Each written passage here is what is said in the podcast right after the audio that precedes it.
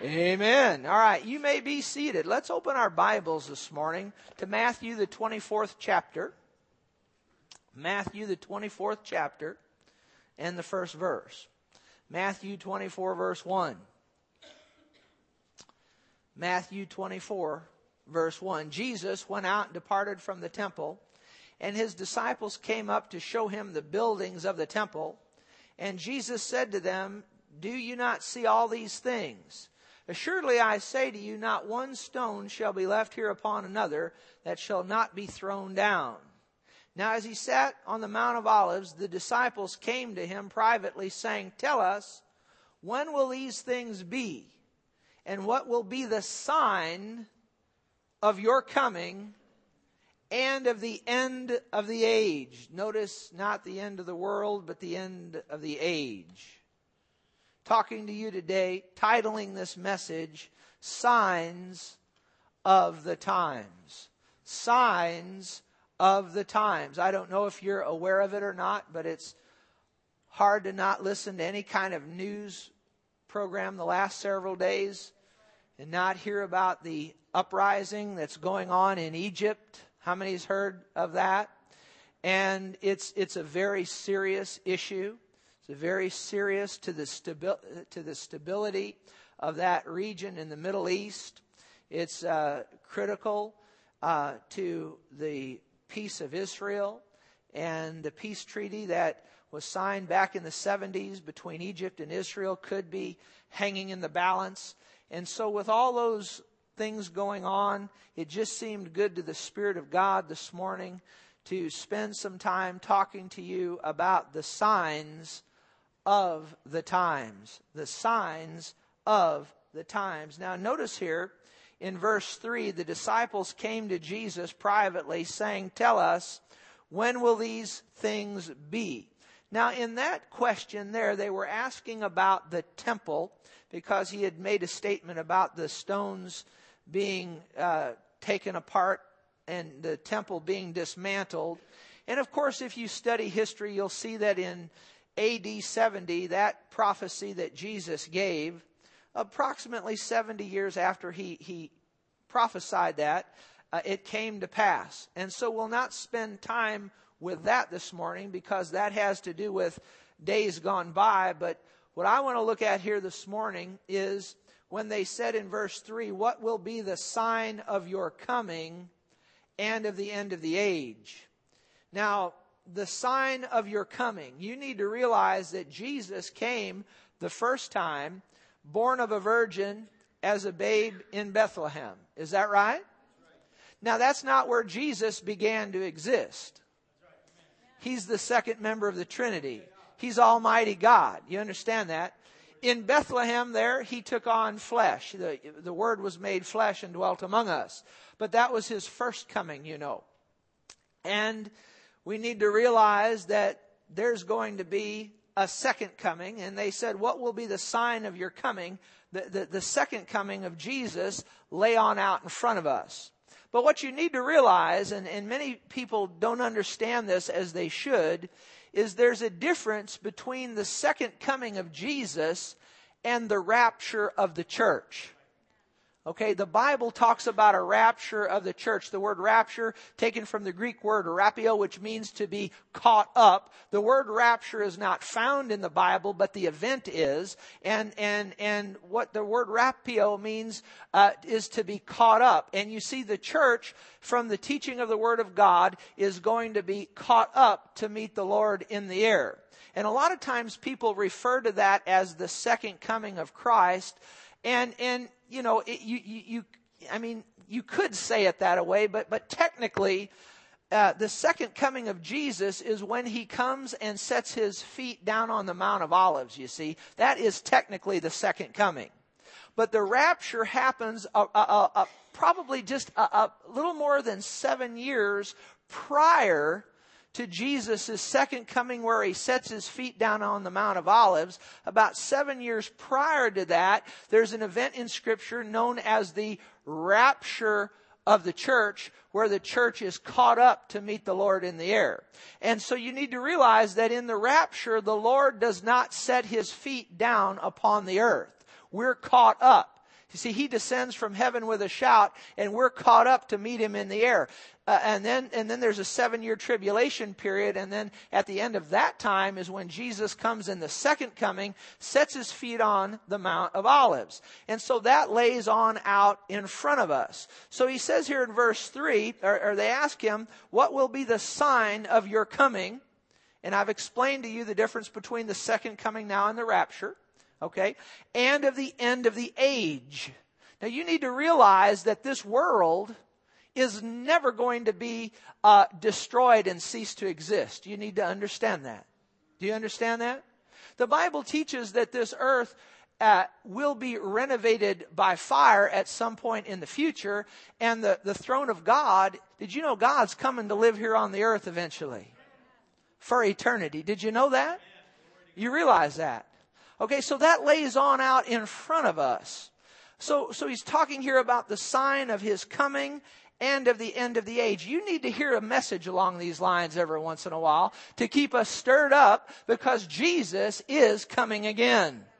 And we need to keep ourselves stirred up. Say, I'm going to keep myself stirred up. Yeah, because you know we need to be watching for him. Now notice here, let's look at what some of these signs are. Verse 4, Matthew 24 verse 4. Jesus answered and said to them, take heed, take heed that no one deceives you. For many will come in my name saying, I am the Christ, and will deceive many. We've seen that, certainly. And you'll hear of wars and rumors of wars. We observe that. See that you are not troubled. Now we ought to grab a hold of that right there, shouldn't we? See that we're not what? Troubled. For all these things must come to pass, but the end is not yet. Nation will rise against nation, kingdom against kingdom. There will be famines, pestilences, and this next one has my full attention. And what? Earthquakes in various places. Have you noticed that? I mean, I could stand here and talk for an hour just on that. Earthquakes in various places. That should have our attention right there. It's hard to listen anymore than uh, at the news for a week's time and not hear of some earthquake somewhere. You need to realize the frequency of earthquakes has increased dramatically in the last several years earthquakes in various places. And then verse 8, all these are what? The what? Beginnings of sorrows. You say, oh my, beginnings of sorrows. Don't forget what verse 6 said. See that you are not what? Troubled. And then verse 11, for the sake of time, I'm just going to hit the highlights here. Verse 11, then many false prophets will rise up and deceive many. We've seen that. And because lawlessness will abound, the love of many will grow what? Have you noticed that? The love of many will grow cold. I notice here in this nation, just from the time I was a little boy living in this area eh, to the present hour, it seems like overall, I've observed this, the love of many has grown cold. And then in verse 14, the gospel of the kingdom will be preached in all the world as a witness to all nations? Well, the gospel has been preached and is being preached to the world at, at, at, at, a rate that we've not seen up to this time. The gospel is going to the nations like it hasn't gone up to this time. It's moving out. You see, you see the end time signs right before us because of the technology of television and whatnot, we see the gospel going to the nations, literally all the nations of the earth. And when you see these things happen, he says, and then the what? The end will come. He's not talking about the end of the world, for if you study the Bible in its entirety, the world itself never ends. It gets renovated by fire at the end, Uh, but it, but the world is never going to be blown to smithereens. You need to understand that. But he says, and then the end will come. Then notice verse 32. And then he says, learn this parable from the fig tree. Now, all Bible theologians agree that the fig tree in scripture is a type of Israel. And Jesus then talks about the parable of the fig tree When its branch has already become tender and puts forth leaves, you know that summer is near. So, you also, when you see all these things, know that it is at, or know that it is near, even at the doors. Now you need to realize that, and many, many Bible scholars agree on this. They, they believe that what Jesus is talking about here is when Israel again became a nation. Now, how many of you know that happened in 1948, didn't it? Israel uh, uh, again became a nation. And you know, we need to stand with Israel. Amen. Do you understand that? We need to stand with Israel. Come on now. They're God's chosen people. You need to understand that. And we're spiritual Israel when we place our faith in the Lord Jesus. The Bible, read the book of Romans. He's not a Jew who is one naturally, but he is one, a Jew that is one spiritually, where the circumcision has been of the heart. You've read the book of Romans, haven't you? You understand that? You realize Christians are spiritual Jews. You understand that? Do you understand that? So we need to stand with Israel because if we'll stand with Israel, God told Abraham, whoever blesses you, I'll bless, and whoever curses you, I will curse. Do you understand? Jesus came out of the seed of Abraham, did he not? Huh? Yes, he did. So we need to stand with Israel, and there's much I could say about that. But many Bible scholars believe here that what Jesus was talking about here is Israel again becoming a nation, which happened in 1948. And notice in verse 33, when you see all these things, know that it is near, even at the doors. Assuredly, I say to you, this generation will by no means pass away till all things take place. And I personally believe that we're part of that generation that is seeing all these signs take place that we've talked about. Not just, you know, one sign here or one sign there, or you've got a war going over here or a pestilence going on over here. But I tell you what, as I look at, at, at the Bible and then I look at the world, I see all of these signs going on simultaneously, which leads me to believe that we're the generation where Jesus is getting ready to come back in.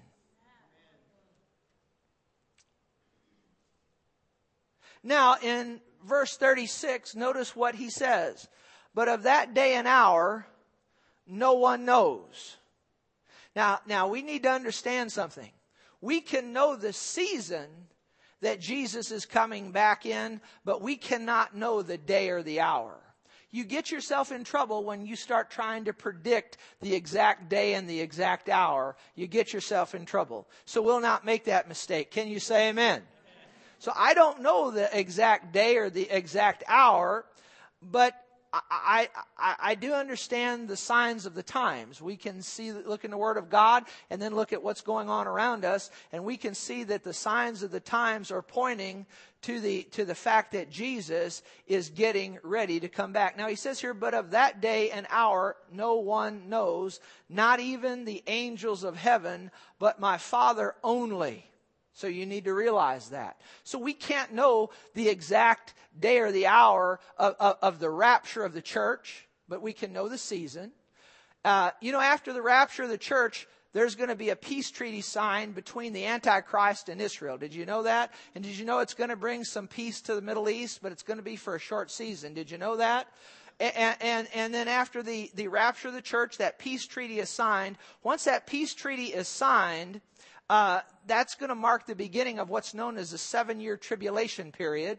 And it's interesting as you study the Bible, from the time that peace treaty is signed, you can clock off seven years and actually get it to the day when Jesus comes back. And I believe in the book of Zechariah, it gives us the weather forecast for the day when Jesus is coming back. How many of you know God knows the end from the beginning, the beginning from the end? Can you say amen? amen. But of the exact days and hours, well, let's don't get caught up trying to figure that out. Let's just know that we're living in the season. Notice verse 37. But as the days of Noah were, so also will be the coming of the Son of Man. For in the days before the flood, they were eating and drinking, marrying and giving in marriage, until the day Noah entered the ark. You also need to realize that if you study the days of Noah back in the book of Genesis, that their thoughts were only evil continually. How many of you remember that? Much wickedness, sexual wickedness, and sin going on, uh, among other things. And as I look around, we see that going on even in this nation. Notice verse 39 it did not know until the flood came and took them all away so also will be the coming of the son of man. So t- now watch this. Then two men will be in the field. One will be taken and the other left. Two women grinding at the mill one taken and the other left now, Bible scholars uh, will tell you several different things about what these two verses mean, but one thing that I believe that it, it could have to do with, and, and, and I'm fine with this, is when the rapture takes place, and I'll say a little more about that in a moment. What did I already say about it? The church is going to be what? Caught up. Is that right? And the church is composed of people who have placed their faith in the Lord Jesus. Is that right? And so if you're standing right side of somebody that's not saved and the rapture takes place, guess what? If you're saved, you're gonna go up, but they're gonna be left, aren't they? Aren't they? And so much we could say about about these two verses, about verse 40 and 41, but I don't have a problem say, talking about these in context of the rapture of the church because there's no question that's what's going to happen. When the Lord descends from heaven with a shout and the voice of the archangel and all of that and the dead in Christ rise, well, those who aren't in Christ are going to be left behind. And so two people could be grinding at the mill. One's taken and the other's left, you see. But what I want to get at is look at verse 42 where he says, Jesus says, watch therefore. Let's, let's say, let's say watch therefore. Say it again. Watch therefore. You know, that's what we need to be doing is not let our heart not be troubled. He told us that. Is that right? And then he told us another thing right here. He said that we're supposed to do what? We're supposed to watch. We need to be watching for Jesus to come back. I think if we as a church ever stop watching for Jesus to come back, we're going to become lukewarm and lackadaisical. Let's keep our watcher going. What do you say? He said, Watch therefore, for you do not know what hour your Lord is coming. So we've noticed many different signs here. But notice also the sign of Daniel. Let's go to Daniel chapter 12 verse 4. Daniel chapter 12 verse 4.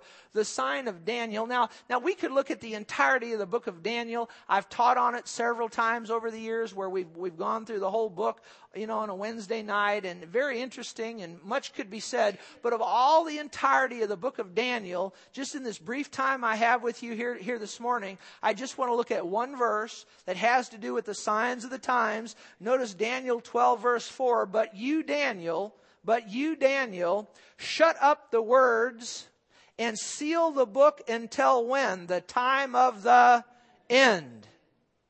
So he's talking about the time of the end. What's going to, now, what are we going to see at the time of the end? Watch this. Many shall run to and fro, and knowledge shall what? Increase. So what do we see here? Many running to and fro. What, what most Bible scholars agree on there is what he's talking about is a speedy, worldwide travel. Now you need to think about this. Just back a hundred years ago or so, and, and really from the beginning of uh, uh, and from the Garden of Eden on down until about a hundred or so years ago, give or take, the the travel was slow, wasn't it? Wasn't it slow? I mean, horses and buggies and and boats that didn't go very fast. And what is that correct? And just think in the last hundred years, give or take. I mean, now you can get on a jet and fly across the country in what about three and a half, four hours, four four plus hours. Is that correct? Now, now that's, that's speedy travel, isn't it?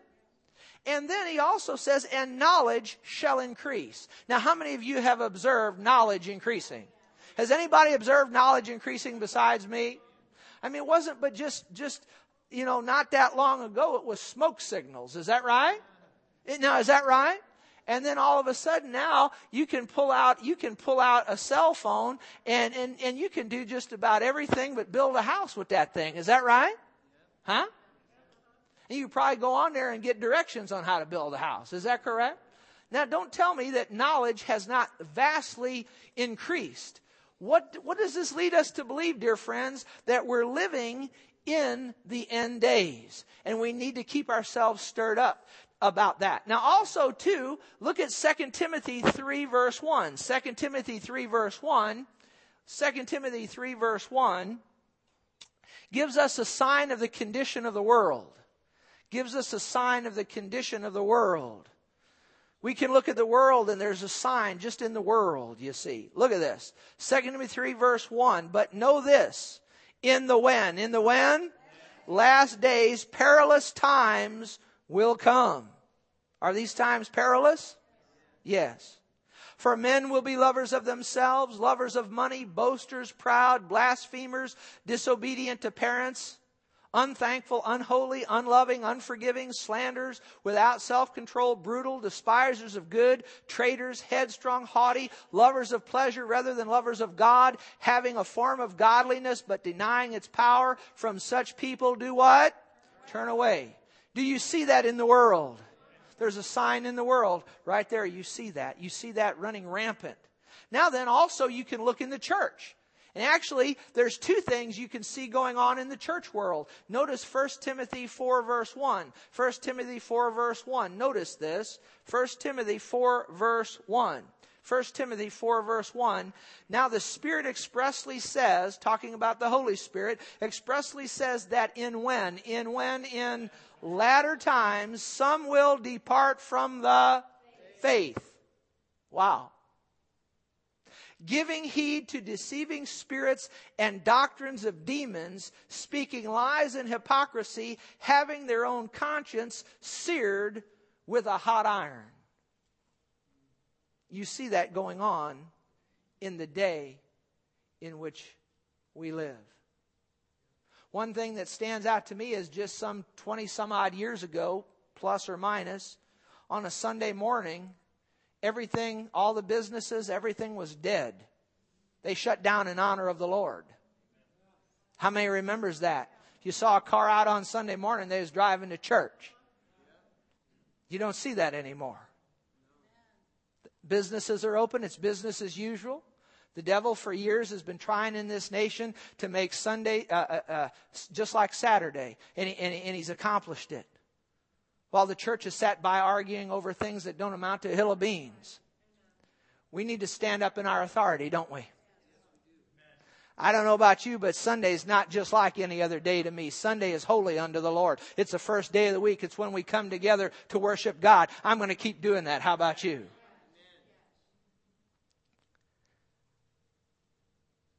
And then in Revelation 3 verse 16, turn there if you would, Revelation 3 verse 16. There's seven churches given in Revelation chapter 2 and chapter 3, seven churches given. And if you hold to, to what is known as the dispensationalist view uh, of these churches, uh, some Bible scholars argue and, and, and many agree that there's a truth in that as you look at the seven churches in succession, as you get to the last one that is mentioned there, that that last church that is mentioned there is, is what you will see upon the church uh, uh, you'll see upon you'll see in the church right prior to the Lord's coming in the rapture.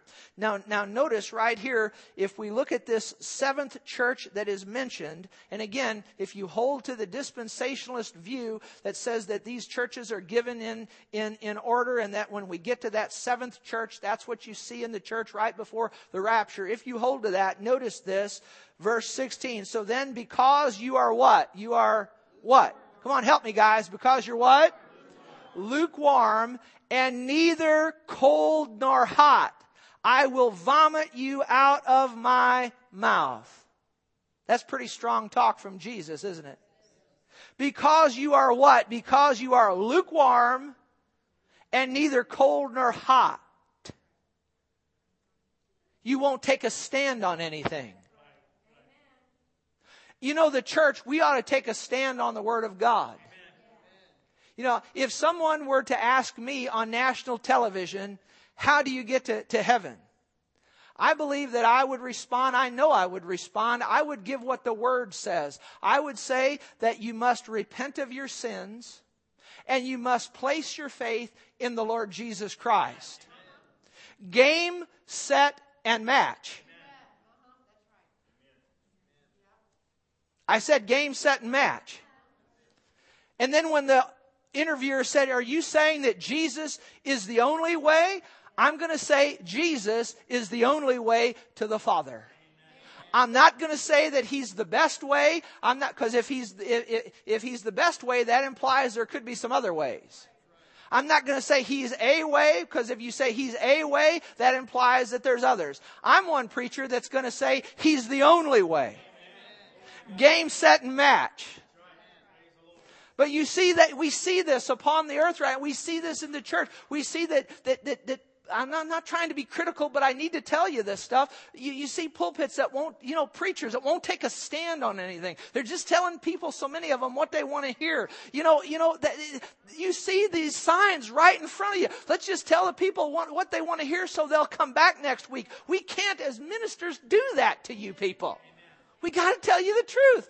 I mean, hot's got to be hot, cold's got to be cold, and we need to stay hot, not lukewarm or cold. Can you say amen? Jesus is the only way to the Father. He's not just a way or the best way. He's the only way. Beware of a preacher that tells you anything other than that. Can you say amen? But see, we're living in that hour right now. We're living in that time where the church, it seems, seems they won't take a stand on anything. We're not supposed to put people down and be condemnatory, but we're supposed to take a stand in love and tell people the truth. You understand that? And so you see that in the church. One of the signs of the times is that there's a cooling off. There's a, there's, there's a, there's a, a lackadaisicalness. There, there's a, a lukewarmness, not wanting to take a, a, a stand on anything. Uh, uh, uh, uh there's, uh, we'll go to church if it's convenient. How many of you know that it was not convenient for Jesus to hang on the cross for you, but he did so anyway? Is that right? So, so it may not be convenient to honor the house of God, but, but let's do it anyway. What do you say? Is that right? Because you're lukewarm, neither cold nor hot. And then verse 17, because you say, I am rich. I, have become wealthy and have need of nothing. Do you not know that you're, you're wretched, miserable, poor, blind, and naked? Didn't Jesus say that? And, and, and, and, and, and we see that going on in the church and is what is known as the prosperity gospel. How many of you know I believe in prosperity? But I don't believe we ought to teach on it, preach on it all the time. There's other issues that are weightier than that. Did you understand that? And, and, when we get to the point where we say we're talking about money all the time, money all the time, money all the time, and, and, and if you'll give in this offering, then you'll get so much back. Uh, my God, that, that, that has been a disgrace upon the body of Christ. Can anybody say amen? I believe in tithes. I believe in offerings. I believe in, in giving. I believe in all that. I believe in God prospering. But, but, but this stuff that you've seen that's come out of these prosperity eh, eh, eh, camps, it's unbelievable what they'll tell people to get them to give money. My God, can't you see what we're living in the time of the end? Did you hear me? I said we're living in the time of the end. And then there's something else that you see going on in the church. And I want you to look at Acts 2 verse 17. Acts 2 verse 17. Notice this. And it'll come to pass in the last days, says God, that I'll pour my spirit out on all flesh. And your sons and your daughters will prophesy. Your young men will see visions, your old men will dream dreams, and on my men servants, maid servants, I'll pour out my spirit in those days, and they shall prophesy. Amen. So what, what do you see going on as a sign of the times in the church? You see two things going on. You see, you see so much of the church becoming lukewarm and lackadaisical and not taking a stand on anything. And then you see what I believe is the remnant church, a small group of, uh, uh, uh of churches that are going to stand strong and allow the Holy Ghost to be the Holy Ghost, allow the Holy Spirit to move in the services, allow the Holy Spirit to move into worship, allow the Holy Spirit to move in the teaching of the Word of God, allow the Holy Spirit run the church, not run the church on a man's agenda, but run the church on the agenda of God and teach and preach the word of God. Can you say amen? And that's the kind of church I want this one to be. The book of Ephesians says that he might present her to himself a glorious church, not having spot or wrinkle. And that's the kind of church I want to be. How about you? A glorious church, a church that's on fire, living for the Lord Jesus Christ. Amen? So I see these signs. They're all around us. They cannot be denied. Only a fool could deny them. We're living in the last days. He said, Let not your heart be troubled. He also said, Watch, didn't he? And so we're right up on, on it. What's the next thing that's going to happen? It's the rapture of the church. Have I mentioned that to you yet today? Notice if you would 1 Thessalonians 4 verse 16. 1 Thessalonians 4 verse 16. I hope you're glad that I have you turn in the Bible. If we ever stop turning in the Bible, then you need to get concerned. 1 Thessalonians 4:16. Notice this. 1 Thessalonians 4:16. What happens at the rapture of the church? The Lord himself will descend from heaven with a what? With a shout, with the voice of the arch- of, of an archangel, with the trumpet of God, and the dead in Christ will rise first.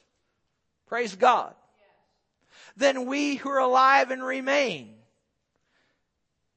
now, did it say that the dead in Christ would rise first? So then we who are alive and remain, would you agree with me? In Christ. Because people want to argue who's going in the rapture, who's going in the rapture, who's going in the rapture. I'll tell you who's going in the rapture everybody who's in Christ.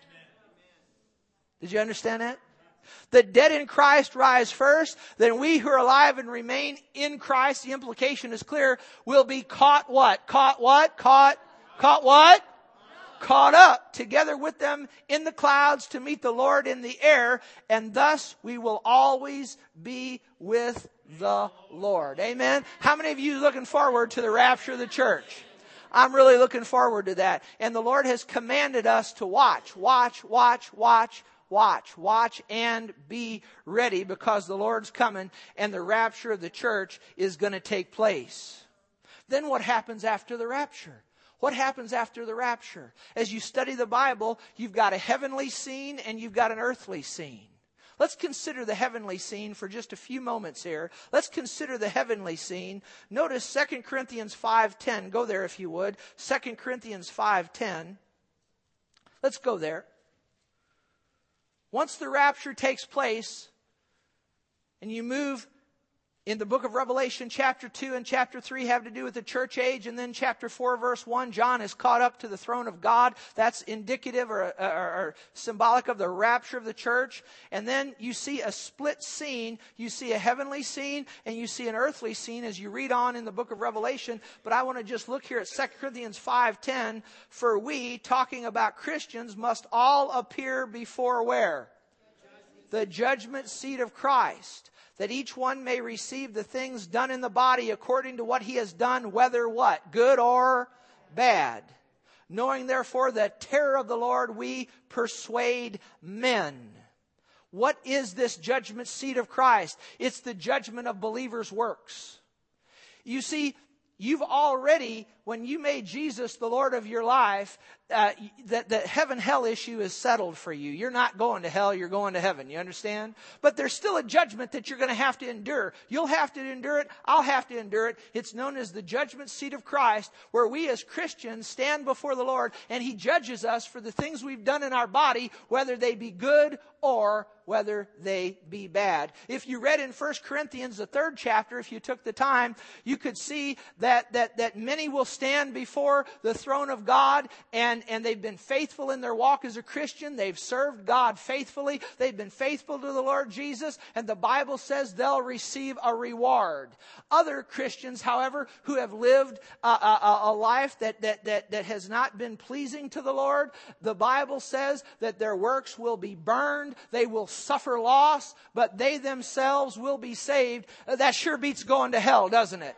But I just want a Christian, listen, Christian gossip. I want to tell you something. Christian backbiter, Christian that, that spreads rumors. I want to warn you. I want to tell you by the Spirit of God, repent of that. Stop doing that because you're going to have to answer to God for it at the judgment seat of Christ when He's going to ask you, why did you do that? And the fire of God is going to hit you and it's going to burn those things away and you'll not be given a reward. You'll suffer loss. But the Bible says you'll still get to go into heaven. Why do you get to go into heaven? Because of the blood of Jesus and heaven is a free gift. Glory to God. But the rewards must be earned. Did you hear me? And they can be earned, the Bible says, and they can be lost. I don't want to lose rewards. I want to gain rewards. I want to have crowns that I can take and lay before the feet of the Lord Jesus Christ and worship Him. How about you? What's going on then? As that goes on in heaven and there's a judgment seat of Christ. And then also in heaven, the Bible talks about there being the marriage supper of the Lamb where there'll be a great party in heaven. You haven't been to a party until you've been to a party that God has thrown. Glory to God. Did you hear me? And so that goes on for seven years in heaven. What about the earth? Once the church is caught out, I wouldn't want to be here one five minutes after the church is raptured out. The Bible says we're the light of the world, we're the salt of the earth, and I'm telling you, we're the only thing that is restraining the Antichrist from being released. Once the church is taken out, the Bible is clear, the Antichrist will be released. I don't want to be here one five minutes after the church is taken out. How about you? The Bible says that the Antichrist will rise to power. He'll come to power as a peacemaker and he'll be a man of, of slick words and he'll finally bring, me, uh, bring peace, though short lived, to the Middle East. And they'll sign a treaty and there'll be peace for three and a half years. And then after that, three, because see, there's a seven year, say seven year tribulation.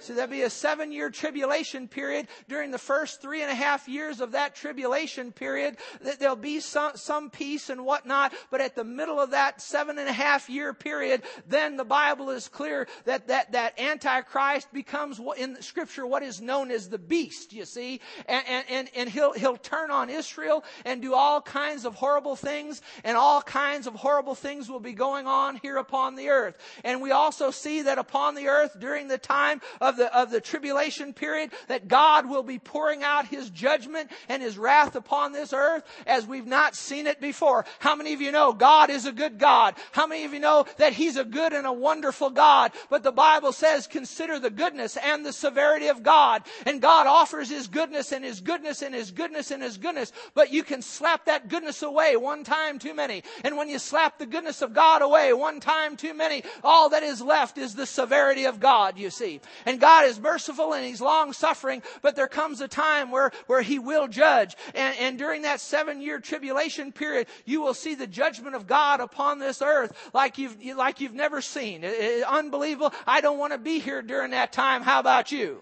Now there is some good news that during that, that, that tribulation period, you know, God always keeps a voice in the earth. In the Old Testament, it was the prophet. Right now, it's the church. Once the church is taken out, the Bible talks about 144,000 Jewish evangelists that's going to go out and evangelize the earth, continue to preach the gospel, and many's going to get saved during that time. I'm convinced of it. All the people who had a mental experience with Jesus, but never had a heart birth, once they see that, that the rapture has taken place. I believe they're going to turn to the Lord Jesus Christ. They're going to start coming to church on Sunday. Can you say amen? And, and, and the Bible, I believe, is clear on this. Some would dispute it, but long about mid-tribulation, there's going to be a second busload going out because during that last half of the tribulation, things are going to get really bad upon this earth. And so God, in His goodness, allows people to get saved even after the rapture of the church. And, and then there's another catching up about mid-trib. That's what I call the second bus. If you miss the first, get on the second, but I don't want to miss the first. How about you? And then during that last half of that tribulation period is when things really get bad. And the Antichrist has a religious leader that serves with him known as the false prophet. And he's going to put out a mark known as the mark of the beast, 666, that a person will have to receive on their right hand or their forehead. And unless you receive that mark, you won't be able to buy, you won't be able to sell. One Christian one time came to me and they said, you know, I'm concerned that when I walk out of Six Flags and I'm going out to get something to eat and, and they want to put a mark on my hand, could that be the mark of the beast? No. Because the church is still here. Are you alright? You okay? So, but during the last half of that tribulation period, my God, friend, it's going to be bad on this earth. It's going to be horrible on this earth. And the Bible, and you know what has always astounded me that is that is that even through all of that horrible time, God is still going to give people to rep- uh, people a chance to repent. And the Bible says that, that there'll be so many of them that won't. Unbelievable. But God has a voice in the earth. It was a prophet in the Old Testament. Now it's the church. Then it's 144,000 Jewish evangelists. During the last half of the tribulation period, God is going to have two witnesses, the Bible says. I believe they're Enoch and Elijah. I'm not going to argue with you over that.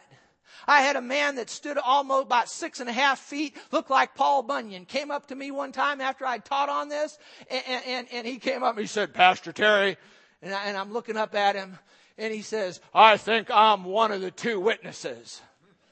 And I said, well, if that's what you want to think, that's all right with me. Oh, you wouldn't laugh at anything, would you? I can assure you he's not one of the two witnesses. But I wasn't going to tell him that because I didn't want to get beat up, you know. But the point I'm trying to make is, is that during the last half of the tribulation period, there's going to be two witnesses. There's going to be witnessing and telling people about Jesus and so on and so forth. And things are going to get really, really bad during the last part of that, of that, that tribulation period. And I don't have time to go into all of it this morning. Uh, it, it would take too long. But the point is, is that at the end of that tribulation period, all of the armies of the earth are going to be gathered together into the Middle East to fight the battle of, does anybody know? The battle of Armageddon. And at that battle, is when the sky is going to part and there's going to come somebody riding on a white horse. And his name is called faithful and true. His name is called the Word of God the King of Kings, the Lord of Lords, the fairest among 10,000, the bright and the morning star, glory to God, riding on the white horse, glory to God. And the Bible says, behold, the Lord comes with ten thousands of his saints. We're going to be coming with him, glory to God. Can you say amen?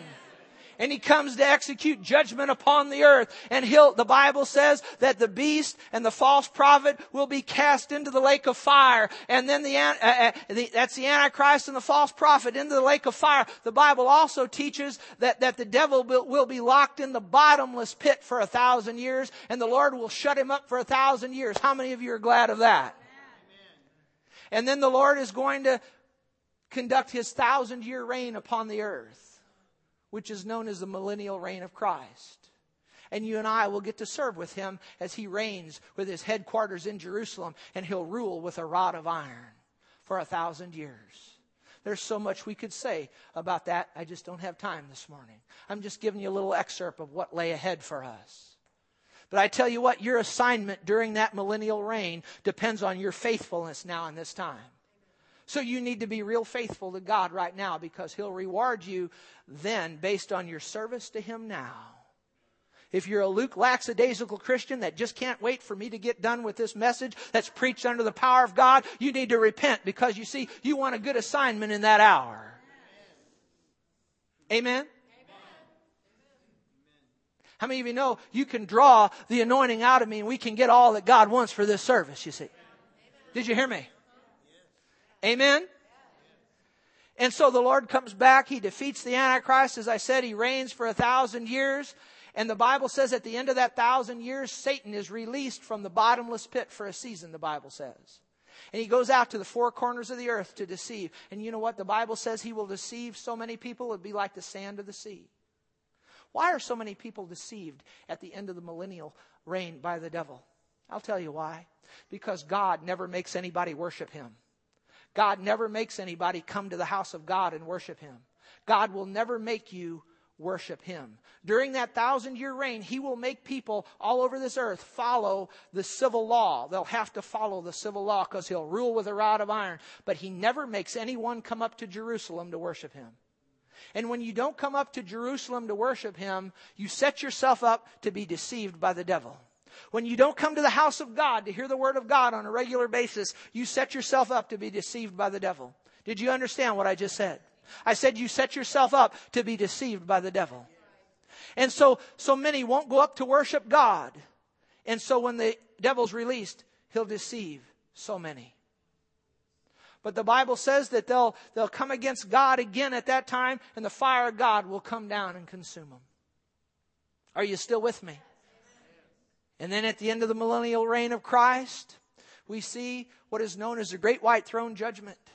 When all people who have rejected Jesus Christ from the time of the beginning of man, of Adam and Eve, all the way down to that time, everyone who has rejected Jesus, how many of you know Jesus is the only way to be saved? The only way to the Father is by the Lord Jesus. And there's a great white throne judgment at that point. And all who have rejected Jesus Christ, the Bible says, and all who stand on their own works for salvation, they'll be looked at by God. The books will be opened. They'll be found wanting. And the Bible says they'll be cast for time and eternity into the lake of fire. My God. My God. For time and eternity. I don't know about you, but I want to stand not on my own works, but on Jesus. And then the Bible says that God will renovate this, the, the, the, the, atmosphere and the earth by fire. And there'll be a new heaven and a new earth. That doesn't mean brand new, having never existed. It means like renovating a house. The house was already there, but you renovate it. Now it's, it's like new. This would be like new. Why does he, somebody asked me one time, why does he have to burn this place? Because the sin, all the sin's got to be burned out. And then the Bible says that the throne of God will descend from heaven and the holy city will come down. And God comes to earth to live with us. He must think pretty highly of us. And in that hour, every tear will be wiped away. There'll be no more death, nor dying, nor sorrow. Can anybody say amen? Stand with me, if you would, in the presence of God. Heads bowed and eyes closed. I, I trust that this message, in some way, shape, form, or fashion, touched your heart. Not me, but the Word of God spoken under the anointing.